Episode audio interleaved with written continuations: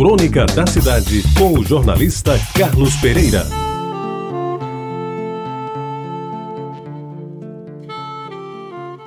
Amigos ouvintes da Rádio Tabajara, eu conheci Miguel Arraes pessoalmente quando ele foi governador de Pernambuco pela primeira vez. No final de 1963, e lá vão 50 anos, eu estive no Palácio do Campo das Princesas, no Recife, junto com colegas concluintes de engenharia da UFPB, para comunicar sua escolha como paraninfo e convidá-lo para participar das solenidades de formatura. Aquele foi o primeiro contato pessoal. De vista e de fotografias, eu já o conhecia desde quando ele se elegeu prefeito do Recife, que o definiu como nova liderança das esquerdas no Nordeste. Mesmo à distância, acompanhei sua trajetória política num tempo em que os estudantes viviam intensamente a efervescência do país, sobretudo depois da cassação branca do presidente João Goulart, quase impedido de tomar posse após a desastrada renúncia de Jânio Quadros em 1961, sempre em agosto, como as coisas acontecem no Brasil. O sistema parlamentarista de governo então adotado não foi suficiente para impedir que os militares, três anos depois, tomassem o poder por inteiro e somente o devolvessem aos eleitos pelo povo 20 anos depois, como conta a história do nosso país. E foi exatamente nesse tempo que Miguel Arraes de Alencar se destacou como o grande líder das camadas mais progressistas da sociedade. Aí incluídos estudantes, intelectuais, camponeses, professores e boa parte da classe média, que viu nele a possibilidade de produzir, por via pacífica, a revolução que Fidel Castro iniciara pelas armas em Cuba. E foi exatamente isso que levou a turma de engenheiros de 1963 a homenageá-lo por ver nele as qualidades de raro político compromissado com os ideais democráticos e com o progresso do país e do povo brasileiro.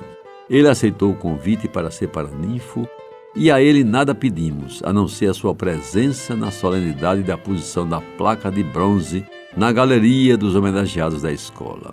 Espero que o seu nome ainda esteja por inteiro na placa, como nós o colocamos naquela oportunidade. E além de sua presença com jeito de sertanejo que a cidade grande não lhe retirou, simples e forte, ele nos deu o discurso breve, mas determinado de homem que a história do Brasil haveria de cunhar como um dos mais autênticos líderes políticos do século XX. Dr. Arraes me fez chorar por duas vezes. Primeiro, quando foi preso pelos militares na madrugada de 1 de abril de 1964 e saiu do Palácio do Governo em Recife de peito aberto pela porta da frente. E o fez com a dignidade dos grandes homens que não se curvam ante o chicote dos tiranos e em nenhum momento tentou se esconder ou fugir pela porta dos fundos. Depois, Outras lágrimas me escorreram pela face quando retornou do exílio a que se submeteu durante muitos anos na Argélia, após o tempo de cárcere em Fernando de Noronha. E a sua volta ao Brasil foi triunfal.